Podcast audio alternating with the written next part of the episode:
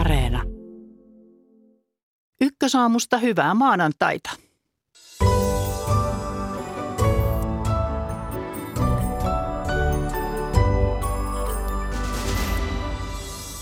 Aluksi kotimaan politiikkaa ja kokoomuksen kansanedustaja Rydmanin tapauksen selvittelyä. Heti perään Ranskan yllättävästä poliittisesta käänteestä. Sota ja ruokapula ajavat ihmisiä hakemaan parempaa. Mistä Eurooppaan suuntaa nyt pakolaisia sisäisten Ukrainan sotaa pakenevien lisäksi? Siitä puolen maissa. Ja perään se päivitys Ukrainan sotatilanteesta. Satelliiteilla on merkittävä rooli Ukrainan puolustuksessa ja koko maapallon tiedonvälityksessä. Satelliitteihin kohdistuu yhä enemmän häirintää ja jopa kaappauksia. Tästä vielä ennen 9. Minä olen Maria Alakokko. Tervetuloa Ykkösaamun seuraan.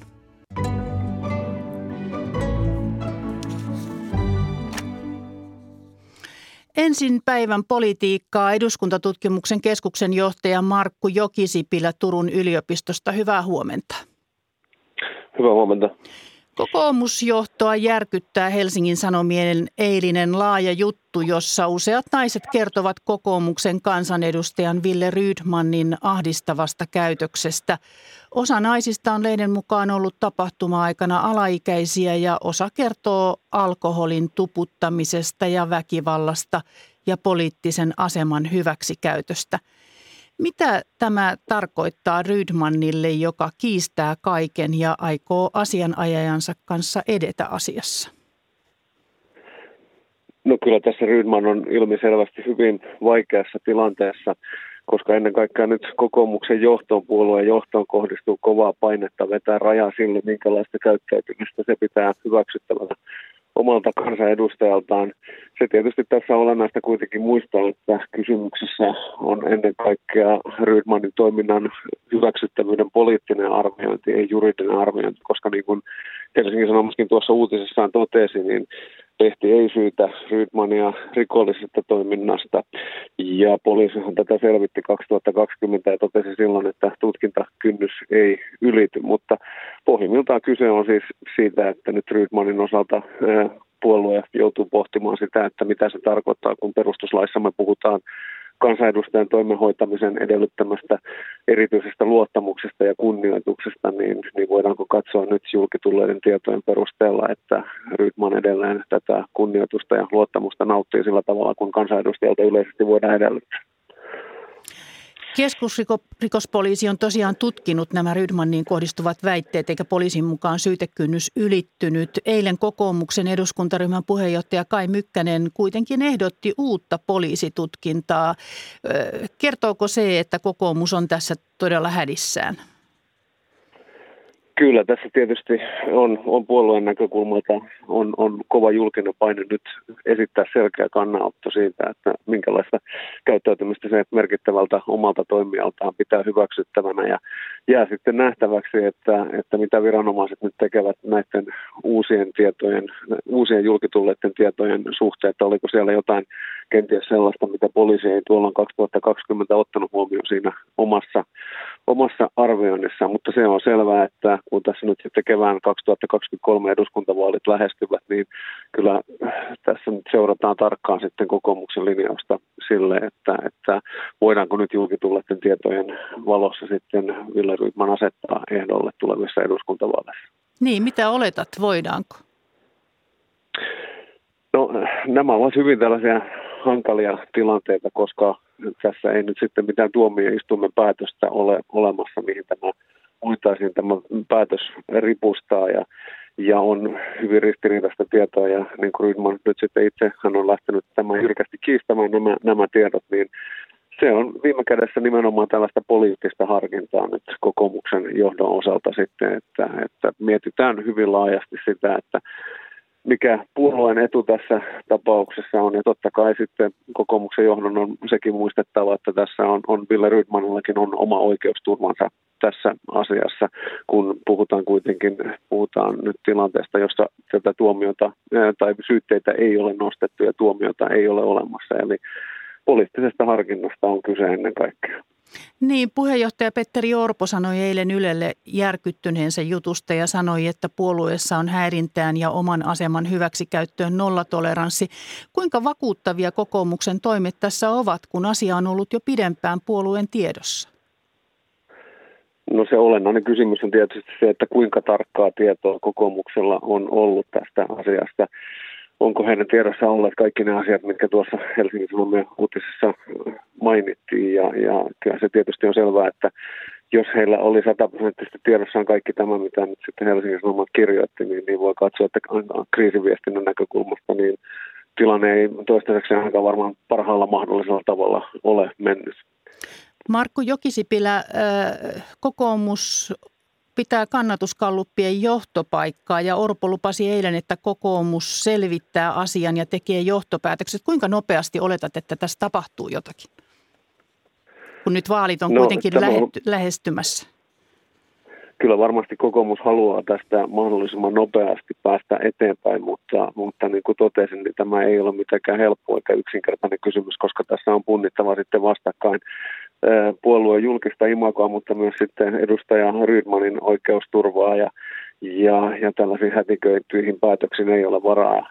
Ja samalla kun tietysti kohdistuu puolueeseen kova paine tehdä asiassa jotain, niin se joutuu ottamaan huomioon, että kyllä Rydmanillakin on tässä asiassa omat tukijansa ja myös he seuraavat tarkkaan sitten sitä, että mitä puolue tässä tekee, kun kuitenkin pohjimmiltaan kysymyksestä tekee hankala nimenomaan se, että puhutaan käyttäytymisestä, joka nyt julkitulleen tietojen valossa ei ole rikollista, mutta jossa on sitten selkeästi sellaisia piirteitä, joita ei nyky-Suomen tai nykykulttuurissamme ei pidetä hyväksyttävinä. Kiitos johtaja Markku Jokisipilä Eduskuntatutkimuskeskuksesta Turun yliopistosta näistä tiedoista ja hyvää päivän jatkoa sinne Turkuun. Hyvä, kiitos samoin. Ranskassa presidentti Emmanuel Macronin keskustaoikeistolainen liittouma sai eniten paikkoja, mutta menetti ehdottoman enemmistönsä eilisissä parlamenttivaalien kakkoskierroksella. Eilen parlamenttivaalien kakkoskierroksella vahvimmaksi oppositiovoimaksi nousi uusi vasemmistoliittouma ja äärioikeisto teki historiallisen hyvän tuloksen. Hyvää huomenta Pariisiin, Annastiina Heikkilä. Hyvää huomenta. Minkälaista Ranskaa vaalitulos ennakoi lähivuosiksi? No kyllä vaalitulos ennakoi sekavia aikoja, hajanaista Ranskaa.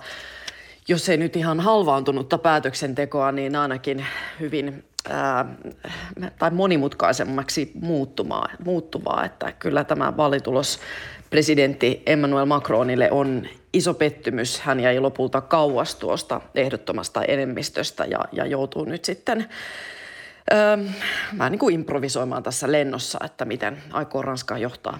Että tämä on aika kamala aamu Macronille. No näin voi sanoa. Kyllä hänen joukkonsa osasivat odottaa, että tässä niin kuin tiukille saattaa mennä. Suomalaisittain nyt ei ehkä kuulosta niin dramaattiselta, että presidentti menettää ehdottoman enemmistönsä, mutta Ranskassa se on hyvin harvinaista ja nyt ei ole kyse mistään niin kuin muutamasta edustajasta, vaan monesta kymmenestä.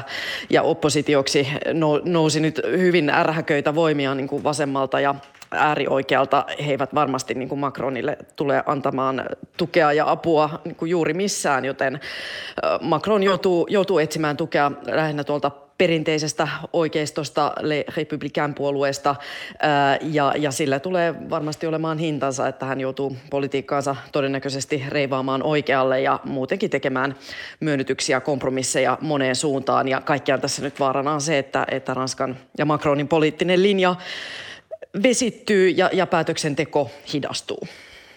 Niin, Macron joutuu nyt varmaan heti sitten etsimään sitä tukea sieltä oikealta, mutta mistä asioista Ranskan parlamentissa nyt voidaan saada jatkossa päätöksiä, kun sekä vasemmiston että oikeiston valta kasvoi? No kyllähän niitä päätöksiä varmasti asiasta, kun asiasta sitten lopulta voidaan saada aikaan. Täällä presidentti tai täällä on myös, niin kuin presidentti voi poikkeusmenettelyllä lakia, niin kuin lakeja hyväksyttää ohi parlamentin, mutta tämä väline on sellainen, johon Macron on sanonut, että hän ei kovin mielellään turvautuisi nyt seuraavaksi. Täällä pitäisi esimerkiksi äänestää tämmöisestä lakipaketista, joka koittaisi tuoda parannuksia inflaation koettelemien ranskalaisten arkeen, ja Macron on puhunut veronalennuksista kotitalouksille ja yrityksille, tällaisista kertaluonteisista korvauksista. Sitten taas vasemmisto haluaisi nostaa sosiaalietuuksia ja asettaa monenlaisia jykeviä hintakattoja. Varmaan tässä on nyt vaikea vasemmiston ja Macronin puolueiden löytää mitään selkeää yhteistä säveltä. Varmasti sitten taas Macron tulee juurikin tuolta perinteisestä oikeistosta näitä puuttuvia edustajia etsimään, mutta tällä tavoin niin kuin laki kerrallaan, edustajat kerrallaan tässä nyt pitää edetä, ja kyllähän se sitä meinaa, että semmoinen niin kuin politiikan suunnan hahmottaminen tulee Macronille vaikeammiksi, eikä se ole niin kuin hyvä uutinen myöskään Euroopalle, että Ranskassa vähän niin kuin hapuillaan eteenpäin. No äänestysaktiivisuus jäi alhaiseksi. Miksi politiikka ei kiinnosta ranskalaisia? Niin, äänestysaktiivisuus jäi tosiaan 46%, eli vieläkin alhaisemmaksi kuin parlamenttivaalien ensimmäisellä kierroksella. On kyllä huolestuttavaa, että tämä näyttää olevan tämmöinen jatkuva syvenevä trendi, ja etenkään nuoret ranskalaiset, etenkään niin kuin pienituloisemmat ranskalaiset eivät urnille jostain syystä vaivaudu. He kokevat selvästi, ettei äänestämisellä ole vaikutusta, ovat epäkiinnostuneita politiikasta tai sitten haluavat vaikuttaa muin keinoin, esimerkiksi mielenosoituksissa. Ja kyllä täällä nyt on kovasti puhuttu tästä parlamenttivaalien enemmistövaalitavasta, josta seuraa se, että ensimmäisellä kierroksella prosentuaalisesti eniten ääniä saavat ehdokkaat eivät välttämättä sitten paikkaa onnistu saamaan lopulta parlamenttiin, tai se ei niin kuin puolueiden niin kuin menestystä on vaikeaa niin kuin heidän prosentuaalisesta äänisaalistaan päätellä, joka on etenkin äärioikeistoa aikaisemmin rokottanut. No nyt he saivat tästä huolimatta kyllä kovan tuloksen, mutta se oli silti hieman vähäisempi kuin mikä oli niin kuin prosentuaalinen äänimäärä. Mutta myös sitten demokratiakasvatuksen lisäämisestä on puhuttu ranskalaisissa alakouluissa, että kyllä tässä nyt pitää pohtia, että miten ranskalainen demokratia pidetään terveissä kantimissa. No mitä tulos merkitsee EU-politiikalle, jota Ranska nyt luotsaa ihan lyhyesti? No kyllähän Macron sitä edelleen luotsaa, ja hänellä on siihen täydet valtuudet, mutta toki tämä heikentää Macronin asemaa tämä tulos jossain määrin, koska hänellä nyt ei ole sellaista luottoa Ranskassa kuin mitä hän taakseen toivoi, ja voi olettaa, että Ranskasta saattaa tulla hieman niin kuin epävarmempi poliittinen tekijä kuin aikaisemmin. Kiitos Annastiina Heikkilä ja hyvää päivää Pariisiin. Kiitos samoin.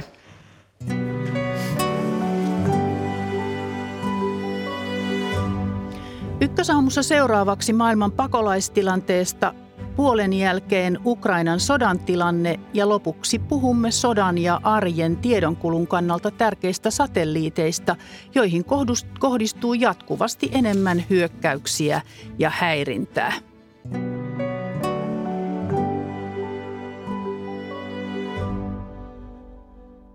Maailman pakolaispäivää vietetään tänään Euroopassa hyvin erilaisessa tilanteessa kuin aiempina vuosina. Venäjän hyökkäyssota Ukrainassa on saanut miljoonat ihmiset liikkeelle, mutta samaan aikaan monia muita konflikteja on edelleen käynnissä.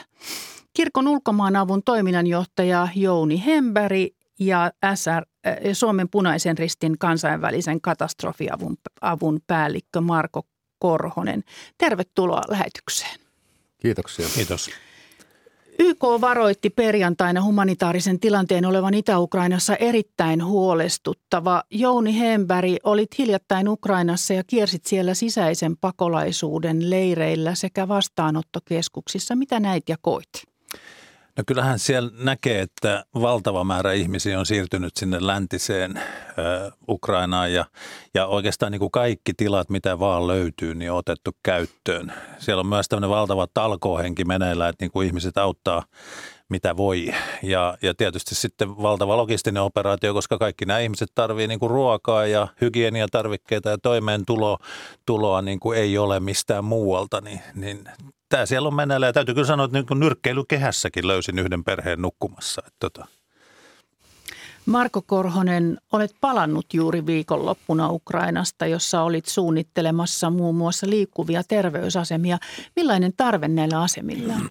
No silloin kun yli 7 miljoonaa ihmistä on maan sisäisenä pakolaisena mennyt tuonne Länsi-Ukrainaan ja Kaakkois-Ukrainan puolelle, niin se rasittaa sitä terveydenhuoltoinfrastruktuuria ihan äärettömän paljon. Ja Ukrainaan ei ole syntynyt semmoisia varsinaisia isoja pakolaisleirejä, mutta sitten ne on niin tämmöisiä enemmän keskittymiä juuri niin kuin Jouni tuossa sanoi, kouluissa ja urheiluhalleissa ihmisten luona ja niin. Ja nämä ihmiset tarvitsevat terveydenhuoltoa ja sille on valtava tarve, kuinka niitä ihmisiä sitten tavoitetaan näiden sairaaloiden toimesta, että se infra on rakennettu kestämään sitä määrää ihmisiä, mitä Länsi-Ukrainassa yleensä on, ja sitten kun se sinne tuplataan, niin se on ihan selvää, että se joutuu äärettömän koville. On hyvä muistaa, että kun ihminen lähtee sotaa pakoon, niin hänhän ei jätä mitään perussairauksiaan ikävä kyllä jälkeen, vaan tarvitsee edelleenkin hoitoa ja hoivaa siinä, missä ilman sitä pakolaisuuttakin ja oikeastaan entistä enemmän. No niin kuin Jouni kertoi, että jopa nyrkkeilykehässä nukutaan, niin miten Ukrainan oma avustusjärjestelmä pärjää maan sisäisten pakolaisten kanssa? No siinä mielessä kuitenkin aika hyvin, että siis siellä on niin kuin toimiva hallinto maassa ja kun itsekin mekin tietysti toimitaan niin monenlaisissa konteksteissa, pakolaiskonteksteissa ympäri maailmaa, niin täytyy sanoa, että se on kyllä aikamoinen vahvuus, että on tämmöinen infrastruktuuri olemassa, että vaikka ei sit olekaan niitä paikkoja ja vaikka ei sit olekaan välttämättä sitä ruokaa omasta takaa, niin kuitenkin se hallinto toimii ja se on jo aika iso juttu, positiivinen. Ja siellä on kyetty myös hyötykäyttämään sitä terveydenhoitohenkilöstöä ja lääkäreitä, jotka on joutunut siirtymään sieltä idästä länteen. Niin heitä on sitten palkattu sinne läntisiin sairaaloihin ja yksiköihin töihin, että tarvikepulahan siellä on huutava sitten, että tarvikkeista ja kaikesta tämmöistä niin kuin kulutustavarasta, niin kun niiden määrät on sitten huomattavassa kasvussa sen menekin määrä, mitä siellä on, niin siitä on enemmän pulaa oikeastaan kuin mitä siitä niin kuin semmoisesta ihmisresurssista, mitä sieltä sitten löytyy kyllä. No ukrainalainen vilja on jumissa Venäjän hyökkäyssodan takia ja tällainen maailmanlaajuinen ruokakriisi on uhkaamassa. Jouni Hemberg, tapasit perjantaina Afrikan unionin edustajia. Millaista viestiä Afrikasta nyt teille kantautuu?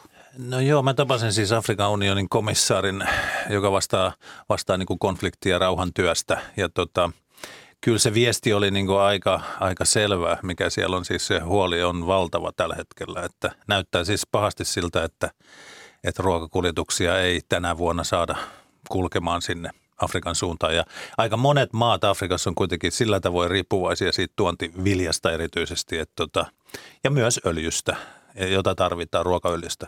Että jos se jää puuttumaan nyt, kun on ollut siis useita kuivuuskausia peräjälkeen.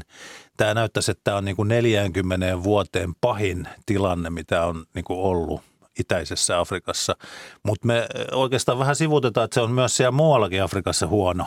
Et nyt itäinen Afrikka on tällä hetkellä pahin, mutta se vielä voi olla, että niin kuin muualtakin tulee kohta samoja viestejä. Niin, Itä-Afrikassa jo 4 sadekautta peräkkäin epäonnistunut ja ihmisillä on tosi iso ongelma, että tavallaan kaikki elämä menetetään. Eläimet, joihin on turvauduttu ja joista on saatu se ruoka ja toimeentulo. Ukrainassa olisi noin 30 miljoonaa tonnia viljaa, jota nyt yritetään viedä eteenpäin maanteiden, kiskojen ja jokien kautta. Niin Marko Korhonen, ovatko viimeaikaiset ongelmat viljan kanssa jo saaneet Afrikassa ihmisiä liikkeelle? No ehkä voi sanoa, että sanotaan niin, että viime vuotiset ongelmat on saanut Afrikassa ihmisiä liikkeelle ja tulee varmasti sanomaan, että tämä on tämmöistä vähän niin kuin huono-osaisuuden kertaantumista, että konfliktit, ilmastonmuutoksen aiheuttama ruokapula ja sitten niin kuin rakenteelliset ongelmat siinä ruoantuotannossa ja nyt siihen sitten lisätään se, että kun ollaan oltu ulkomaisen viljan varassa osittain tai joissain paikoissa suuriltakin osin, niin kyllähän se totta kai työntää ihmisiä eteenpäin siinä, että jotain on tehtävä, jotta selviää ja ihmiset yleensä silloin lähtee etsimään sitä toimeentuloa ja selviämistä muualta ja aluksi mennään lähikaupunkeihin ja lähialueille ja lähimaihin ja kyllä se sitten niin kuin Eurooppaa vasta aika pitkällä siinä listassa, mihin on tulossa, että se on hyvä muistaa, että kyllä suurin osa maailman pakolaisuudesta keskittyy maan sisäisiin pakolaisiin ja eri maiden lähialueille, että se, mitä Eurooppaan saapuu tulijoita, niin on vielä aika pieni määrä ollut toistaiseksi. Mutta että miljoonat ihmiset ovat liikkeessä. Kyllä. No miten nopeasti laajamittaiset kuljetukset olisi saatava liikkeelle nälänhätien estämiseksi, että nämä ruokakuljetukset etenisivät? Kuinka kiire tässä on? No kiire on itse asiassa, kohta alkaa olla jo niin kuin ohi se kiire, että tilanne on niin paha. Että itse asiassa nyt pitäisi saada nopeasti muuta kuin maantiekuljetusta ja jokikuljetusta, että kyllä nyt tarvittaisiin niin kuin valtamerialuksia liikkeelle. Muuten sitä ruokamäärää ei saada liikkeelle. Ja sitten puskee vielä uusi sato päälle siellä Ukrainassakin, että mihin se laitetaan. Se on mielenkiintoista. Niin, nyt on puhuttu siitä, että ei saa sitä varastoitua viljaa ja kohta meillä on lisää varastoitua viljaa ja se pakkaantuu lisää. Niin kuin Jouni tuossa sanoi, niin että kuinka pian niin olisi pitänyt saada jo huomattavan aikaisemmin kuin mitä nyt puhutaan. Ratkaisua ei tähän nyt ainakaan tällä hetkellä ole edes näkyvissä. Ei ole toistaiseksi näköpiirissä. No moni yrittää lähteä Afrikasta, niin kuin tässäkin tuli jo esille, ja Lähi-idästä Eurooppaankin Välimeren yli, esimerkiksi salakuljettajien avulla. Miten vilkasta tämä vesiliikenne on tällä hetkellä, Marko Korhonen? No se on pysynyt aika lailla samana lähivuosina, että se on vähän toista 100 000 ihmistä, mitä siitä tulee yli tulijoita, että kyllä se reitti niin kuin Välimeren yli on äärettömän vaikea ja vaarallinen ihmiselle, että enemmän näyttää siltä, että pakkaannutaan sitten sinne Pohjois-Afrikan rannikoille, kun mitä siitä päästään kauheasti eteenpäin, että se määrä sieltä, mitä ihmisiä lopulta Eurooppaan tulee, niin on sitten kuitenkin suhteellisen pieni siitä määrästä, mitä ihmisiä liikkeellä siellä on. No aiemmin on ollut tilanteita, että Välimeren maat eivät ole suostuneet päästämään ihmisiä kuljettaneita avustuslaivoja satamaan, niin onko tämä asia korjaantunut? No ikävä kyllä sekään ei ole korjaantunut, että mekin ollaan oltu mukana kansainvälinen punainen risti. Vaikka päässä Vikingin kanssa niin kuin pelastustöissä, me ei olla ollut kuljettamassa pakolaisia tai kuljettamassa tulijoita, vaan on sitten niin kuin toteutettu meripelastusta ja jopa näissä tehtävissä niin on ollut viikkojen taukoja, että ei ole päästy maihin viemään ja semmoisessakin laivoissa ja vedestä nostetuissa ihmisissä saattaa olla pahasti loukkaantuneita tai vaikka raskaana olevaa ihmisiä, mitkä on sitten hyvinkin kriittisessä tilanteessa siinä, kun jää sinne laivalle viikoiksikin niin kuin ilman, että on mahdollisuutta päästä siitä maihin. Niin, no moni haavoittuvassa asemassa oleva ihminen on jumissa turvattomissa oloissa Libyassa pääsemättä eteenpäin, kertoo tänään julkaistu Lääkärit ilman rajoja -järjestön kansainvälinen raportti. Ihmisiä kidutetaan ja he joutuvat monenlaisen hyväksikäytön kohteiksi. Järjestö vaatii, että näille ihmisille pitäisi saada turvallisia ulospääsyreittejä Libyasta. Kuinka moni Välimeren alueen ongelmista kilpistyy juuri Libyaan, Jouni Hemberg? No siellä on tietysti muitakin alueita, mutta Libya nyt on ollut se väylä, josta niin kuin ollaan lähdetty sitten Välimertä ylittämään. Mutta se, mikä tästä haluaisin sanoa, siis tämä on hienoa, että tämä raportti on tullut ja julkistetaan näistä ihmisoikeusloukkauksista ja myöskin tästä hyväksikäytöstä, mikä ihan selvästi tapahtuu. Niin monet tällaiset konfliktit ja tilanteet, jotka nyt maailmalla on hyvin hankalia, niin kuin esimerkiksi Myanmar ja Afganistan ja monet muut, niin ne jää nyt niin kuin tämän Ukrainan varjoon tässä hyvin pitkälti. Että kansainvälinen yhteisö ei kiinnitä huomioon. Nyt aika vapaasti saa toimia Myanmarin sotilashallitus ja niin poispäin. Aivan, ja myös Afganistanissa ilmeisesti sama juttu. Mikäs tilanne siellä nyt on, kun Taliban on hallinnut vuoden päivät? No Talibanin hallintohan nyt ei ole kovin menestyksellinen ollut ihmisten hyvinvoinnin ylläpitämiseksi. Kyllähän tilanne huonommaksi päin menee koko ajan, että nälkähän se on, mikä Afganistanissakin alkaa painaa, ja rakenteelliset ongelmat, ja sitä ei ole sitten kyetty tämänkään hallinnon kannalta niin kuin poistamaan, että siellä sitten menee myös sitten ihmisoikeustilanne heikommaksi jatkuvasti. Ei ehkä niin räikeästi kuin mitä aikaisempina vuosina, kuin mitä siellä on ollut, mutta niin kuin tuossa sanottiin, niin tilannehän ei ole kadonnut yhtään mihinkään, vaikka välttämättä kamerat ei juuri sinne suuntaan olekaan tällä hetkellä. Pääseekö sieltä pois kuitenkin? Onko se mahdollista? On, kyllä sieltä niin kuin me tiedetään, että esimerkiksi Iraniin koko ajan kulkee pakolaisia. Siellä on myös niin kuin yksin lähteneitä lapsia ja niin poispäin. Mutta myöskin sitten varmasti sinne Pakistanin suuntaan liikenne jatkuu edelleen. Mutta ei se ihan hirveän helppoa ole lähteä liikkeelle, kun ihmiset on köyhiä, ei ole resursseja, ruokatilanne on huono.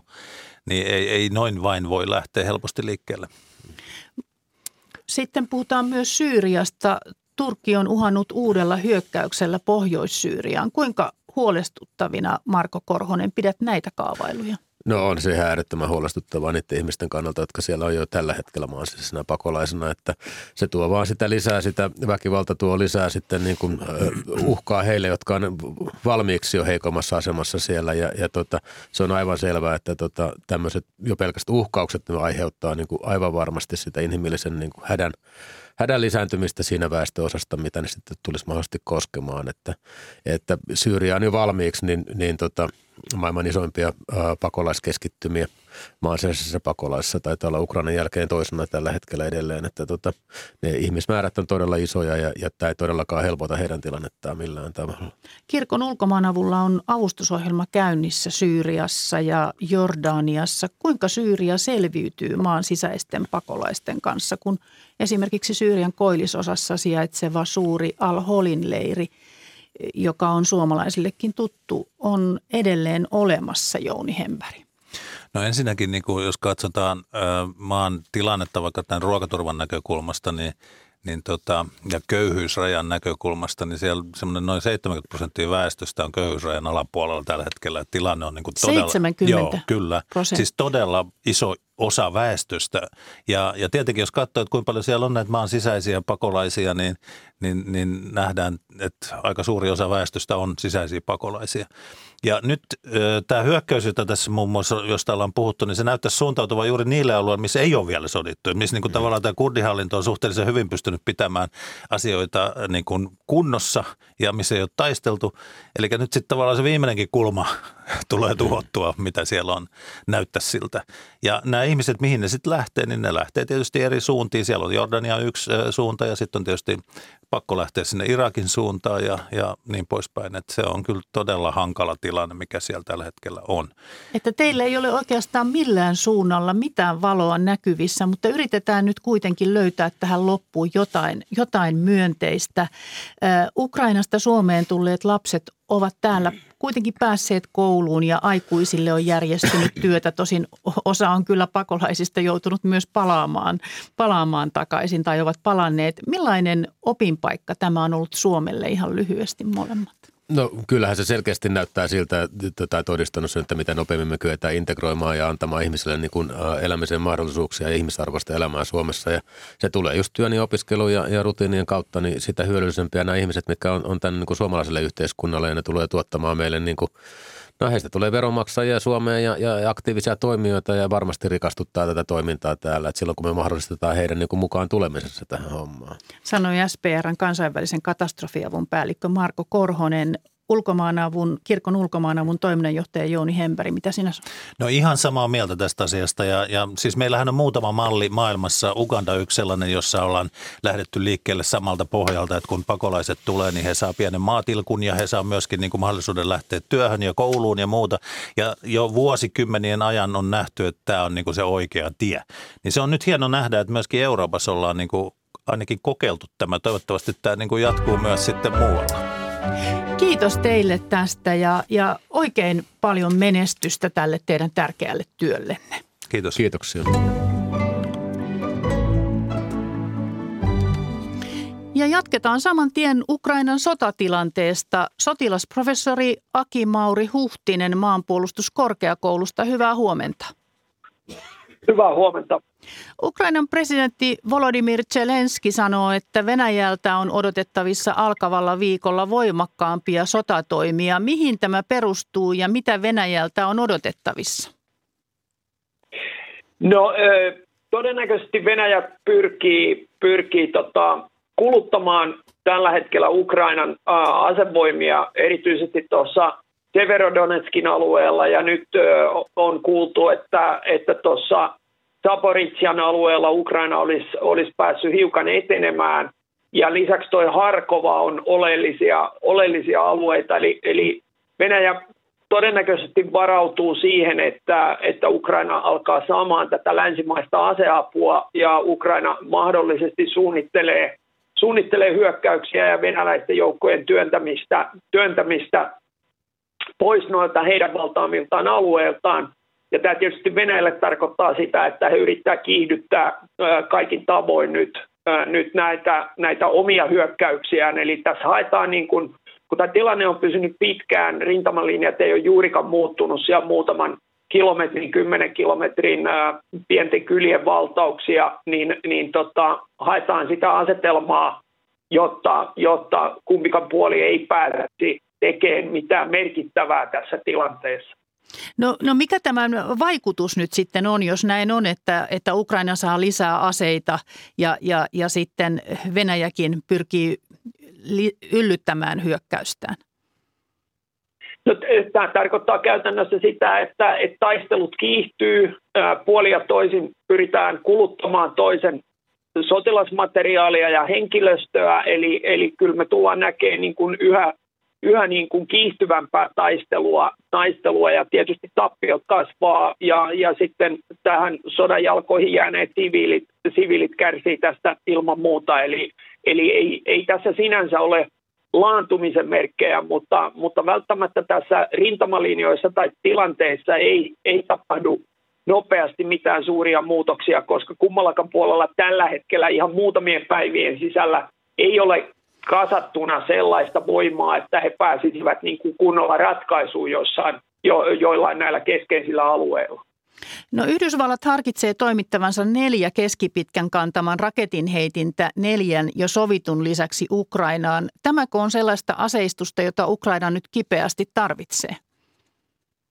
Nimenomaan, jos Ukraina ajattelee, että he pystyisivät oikein selkeään operatiiviseen hyökkäykseen, niin he tarvitsevat sitä kauaskantosta uutta teknologista epäsuoraa tulta, jotta he voi vaikuttaa sinne Venäjän puolustukseen ja luoda niitä edellytyksiä sille omalle hyökkäykselleen. Tämä on ilman muuta se, että kun Ukraina lähtee hyökkään, niin heidän tarvitsee ottaa pois se Venäjän tykistö ja Venäjän epäsuora tuli sieltä, jotta tälle liikkeelle olisi niin kuin edellytyksiä. No, Ukraina on koko ajan pyytänyt järeämpiä aseita ja myös NATO on patistanut niitä toimittamaan. Ukrainan miestappiot ovat suuria. Miksi aseita ei toimiteta tarpeeksi? Eikö tässä lännen koordinaatio pelaa? Kyllä siinä pelaa koordinaatio. Kyse on myös niin kuin poliittisesta ulottuvuudesta, että nämä kaikkein nykyaikaisimmat ja kauaskantoisimmat, älykkäimmät asejärjestelmät, niin siinä on tietysti se, että myöskään länsi ei ole ainakaan tähän mennessä halunnut kauheasti provosoida Venäjää, koska Venäjä tietysti tulee vastaan sitten omilla ohjusiskuillaan tähän, että Venäjä näkee ne uhaksi juuri sen takia, että niillä pystytään vaikuttaa kymmenien, jopa satojen kilometrien päähän Venäjän joukkoihin. Ja tässä on tietysti haluttu välttää myös tällä asejärjestelmien lähettämisen tasapainottamisella sitä, että tätä tilannetta ei eskaloida. Mutta ehkä viimepäiväiset poliittiset ulostulot ja puheenvuorot viittaavat siihen, että Ukrainaa on nyt tuettava, että tavallaan ratkaisuun on päästävä tässä Ukrainan sodassa. Että toimituksilla on kiire. Kiitoksia tästä sotilasprofessori Aki Mauri Huhtinen Maanpuolustuskorkeakoulusta ja seuraamme tilannetta uutisissa. Kiitos. Kiitos.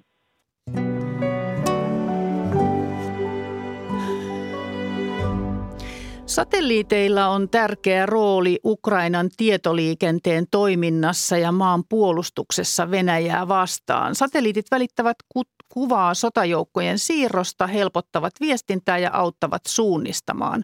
Koska ne on tärkeä vallankäytön väline, niin niitä pyritään häiritsemään ja jopa kaappaamaan.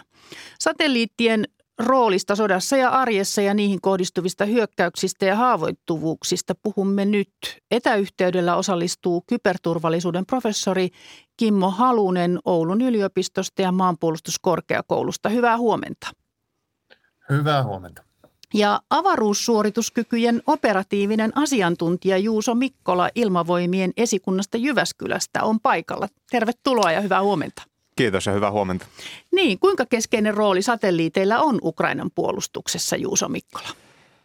No kyllähän ne tukee ehdottomasti sitä muuta sodankäyntiä, että se, mikä se absoluuttinen rooli siinä on vaikea sanoa, mutta että sotilaallisessa käytössä satelliiteilta sieltä tuotetaan tiedustelutietoa, luodaan sääennusteita, niitä käytetään tiedonsiirtoon, aikasignaalin ja paikkasignaalin tuottamiseen, että hyvin monimuotoisiin eri tarkoituksiin, että ei ne itsessään ratkaise yhtään mitään, mutta ne tukee muuta sodankäyntiä hyvin monin eri keinoin. Ja juuri sotatilanteessa tämä on erittäin oleellista, että on satelliitteja käytössä ja Ukraina on saanut satelliittiapua. On saanut jo, että etenkin nyt, mikä on julkiseudessakin paljon ollut esille, niin SpaceXltä on näitä Starlink-satelliitteja saatu tiedonsiirtokäyttöön ja totta kai myös sitten tiedustelukuvaukseen on ollut näitä monia toimittajia, mitä ainakin julkisuudessa on ollut Maksar ja tällaiset Black Sky-nimiset yhtiöt ja ne on tukenut varmasti sitä toimintaa. Se, että kuinka paljon ja mikä se niiden merkitys on, niin sitähän me voidaan vaan arvioida, mutta kyllä niistä on niin kuin ehdottomasti hyötyä ollut ja etenkin se Starlink-tiedonsiirtosatelliittien rooli on ollut ehkä selkeämpi siinä mielessä, että kun Venäjä on pyrkinyt tuhoamaan tätä maanpäällistä tavallaan tiedonsiirtoinfrastruktuuria, niin satelliiteilla kyetään sitten välittämään sitä tietoa tästä huolimatta. No millainen on Venäjän kyky käyttää satelliitteja sodassa, Juuso Mikkola? No kyllähän Venäjä on yksi maailman isoista avaruusvaltioista, mutta ehkä täytyy sanoa, että se on jonkin verran heikentynyt. Neuvostoliitto, tai siis sanotaan, että Venäjä ei ole päässyt enää sille tasolle, mitä Neuvostoliitto on aikoinaan ollut. Että he on edelleen kykenee laukaisemaan satelliitteja. He on yksi isoimmista avaruusvaltioista, niin kuin mä sanoin, mutta kyllä siellä on niin kuin jo aikaisemmin näkynyt taloudelliset vaikutukset avaruusteollisuudessa ja sotilaskäytössä ja sitten osittain alkaen tuosta Krimin valtauksesta vuonna 2014, niin osa pakotteista on alkanut silloin jo vaikuttaa kykyyn rakentaa satelliitteja. Nyt nämä uudet talouspakotteet, komponenttipula ja kaikki muu varmaan tulee tulevaisuudessa vaikuttamaan siihen entistä enemmän. Jos satelliitit lakkaisivat toimimasta, miten pahassa pulassa olisimme arjessa, Kimmo Halunen Oulun yliopistosta ja Maanpuolustuskorkeakoulusta?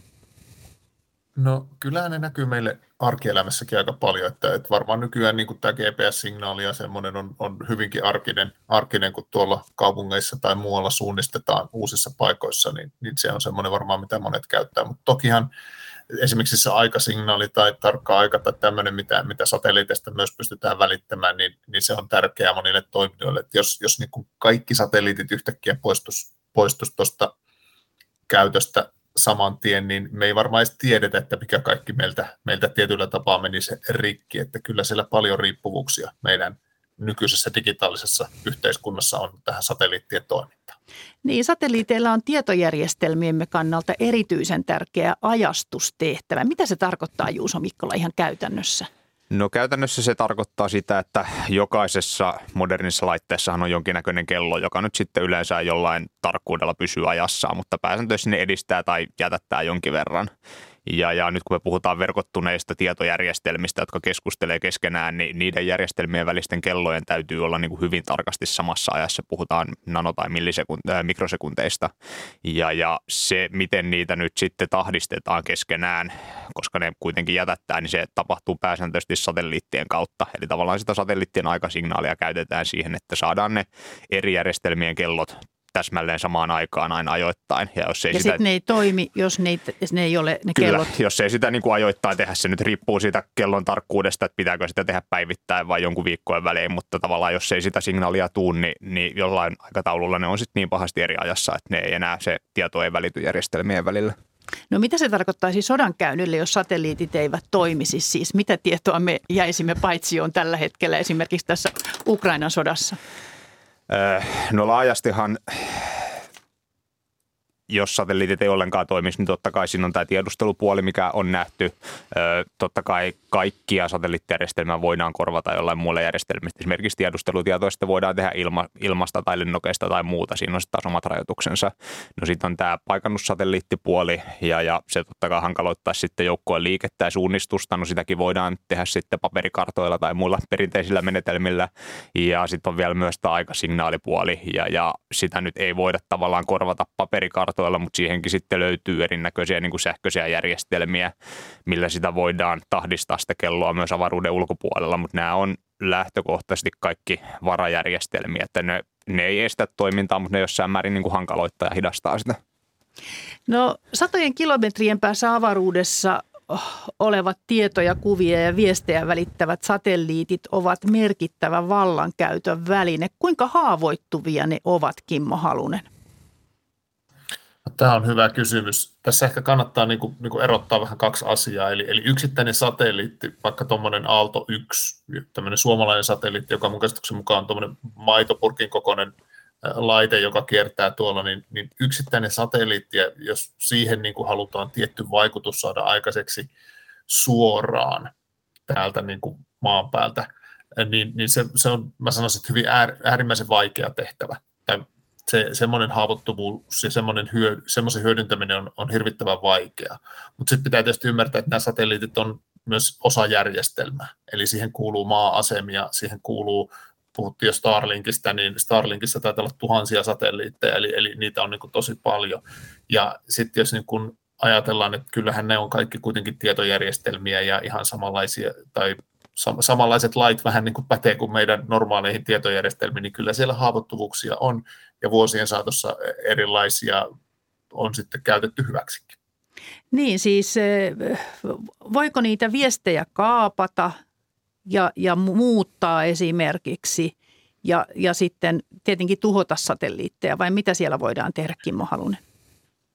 No periaatteessa taas niin kuin teoriatasolla kaikki on mahdollista, mutta se mitä käytännössä on tehty, niin on ehkä eniten ollut häirintää, joskus tämmöistä viestiliikenteen kaappaamista, eli korvataan se signaali, joka siellä menee, niin sitten jollain omalla syystä tai toisesta se voi liittyä sitten tietenkin niin kuin tämmöiseen valtiolliseen toimintaan, mutta on tätä tehnyt myös sanotaan perinteisemmät hakkeritkin niin kuin omiin tarkoitusperiinsä.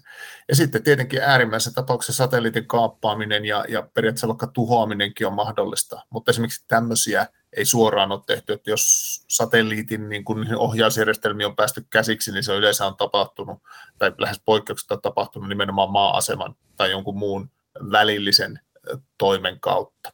Että se on helpompaa ja halvempaa tuhota niitä tai vaikuttaa niihin maa-asemiin, mutta kuinka iso riski tämä on sotatilanteessa, että viestiä on käsitelty palvelemaan vihollisen etua ja onko tämmöisiä esimerkkejä tapauksista, Juuso Mikkola? No mä en osaa nyt ihan suoraan sanoa esimerkkejä, onko sellaista, että varmaan sellaista on ainakin yritetty, mutta ehkä mä kuvittelisin, että se mitä on ennemmin tapahtunut, että on mahdollisesti kyetty kaappaamaan jotain viestejä ja tavallaan avaamaan ne ja sitten hyödyntämään sitä tietosisältöä sinänsä, eikä välttämättä sitä, että olisi vääristetty sitä tietoa. Et ehkä yksi poikkeustapaus on tässä, kun puhuttiin tästä satelliittipaikannuksista, niin tavallaan sitä esimerkiksi nyt GPS-satelliittien signaalia voidaan kyllä niin kuin väärentää ja silloin se, mikä kohde sitä järjestelmää ikinä käyttääkään, näkyy sitten ehkä olevan eri paikassa kuin se tosiaalisesti on. Esimerkiksi sotalaiva näyttää olevan maalla, vaikka onkin merellä. Esimerkiksi on, että tällaista niin kuin signaalin väärentämistä on tapahtunut, mutta ehkä mä näen sotakäytössäkin tai sotilaskäytössä todennäköisemmäksi, että sitä signaalia vähän häiritään kokonaan, että se ei niin kuin tule läpi ollenkaan, koska se on huomattavasti yksinkertaisempaa ja ehkä tehokkaampaa sitten sodan käynnissä, mutta että niin kuin siinä mielessä se väärentäminen on kyllä mahdollista. No millä tahoilla on kyky häiritä ja tuhota satelliitteja tai varastaa ja muunnella viestejä, Kimmo Halunen?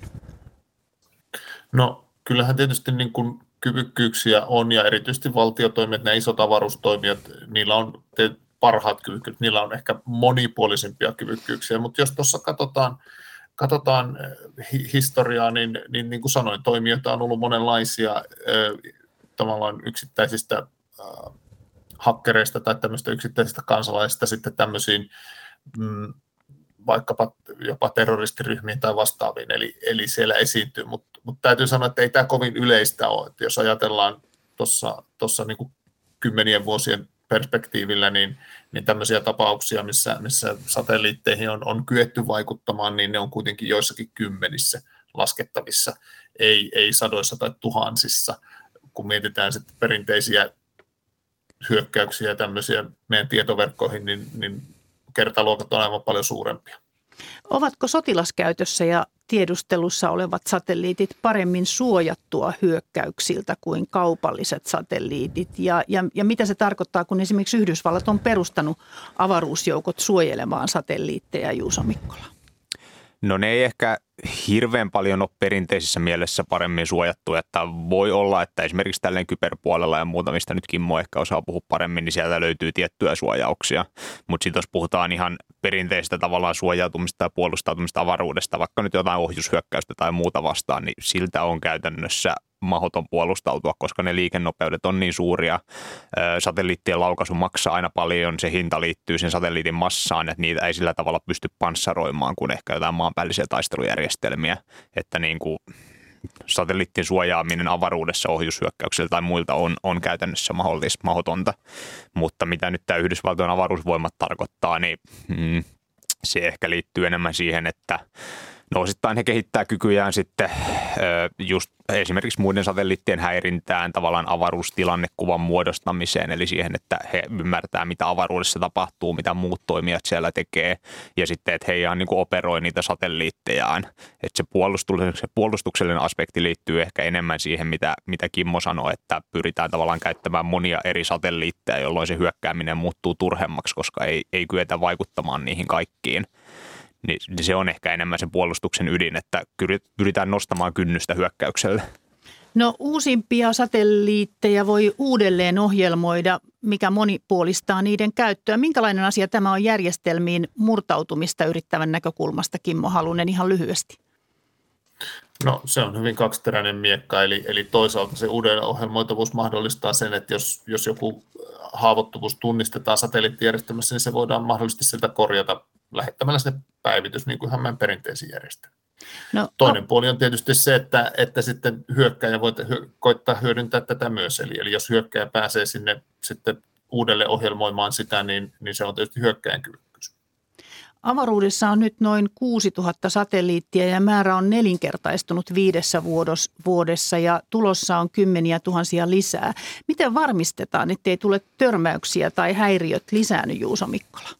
Se onkin vaikea kysymys. Tämä liittyy just siihen avaruustilannekuvaan, mistä mä puhuin, eli tavallaan tiedostetaan, mikä satelliitti menee missä ja kyetään ennustamaan niitä mahdollisia törmäyksiä. Se on tietenkin siitä haastava kokonaisuus myös, tällä hetkellä ei ole mitään selkeitä väistämissääntöjä, että kenen pitää väistää, että jokainen valtio vastaa, omistaa tai siihen maahan rekisteröidystä satelliiteista ja eri toimijat sitten pyrkii tekemään näitä väistöjä parhaansa mukaan, mutta siinä ei ole mitään selkeää kansainvälistä koordinaatiota. Ja tämä on yksi asia, mistä niin kuin neuvotellaan kovasti tällä hetkellä ihan kansainvälisillä foorumeilla ja yritetään saada niin kuin jonkinnäköiset pelisäännöt avaruuteen. Ja siis romu lisääntyy siellä myös huikealla vauhdilla, siellä liikutaan, niin kuinka uhat ovat kasvamassa? No ne kasvaa, vaikea arvioida, että kuinka paljon, mutta että jokainen mahdollinen törmäys totta kai aina lisää sitä romun määrää, joka sitten taas kasvattaa sitä uusien törmäysten riskiä. Että se on sinänsä ihan vakava huolenaihe ja tällä hetkellä myös sitten on erinäköisiä tutkimusprojekteissa. Mietitään nyt, miten sitä romua voidaan poistaa sieltä kiertoradoilta, mihin liittyy sitten tähän niin kuin avaruuden kestävään käyttöön, mikä on yksi Suomen avaruusstrategiankin tavallaan keskeisistä fokusareoista, mihin yritetään panostaa ja pahimmillaan se voi johtaa siihen, jos ne törmäyksiä tapahtuu paljon ketjumaisesti, että tavallaan tietyillä kiertoradoilla ei voida operoida satelliitteja ollenkaan, koska ne on niin täynnä romua. Mutta se on niin kuin ehkä niitä pahimpia skenaarioita ja tulevaisuus näyttää nyt, mihin sitten päädytään.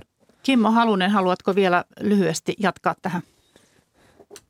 No kyllä tuo on just ehkä se pahin skenaario, mitä voi tapahtua. Toivotaan, että siihen ei päädytä, ei perinteisen eikä minkään kyberiskunkaan kautta.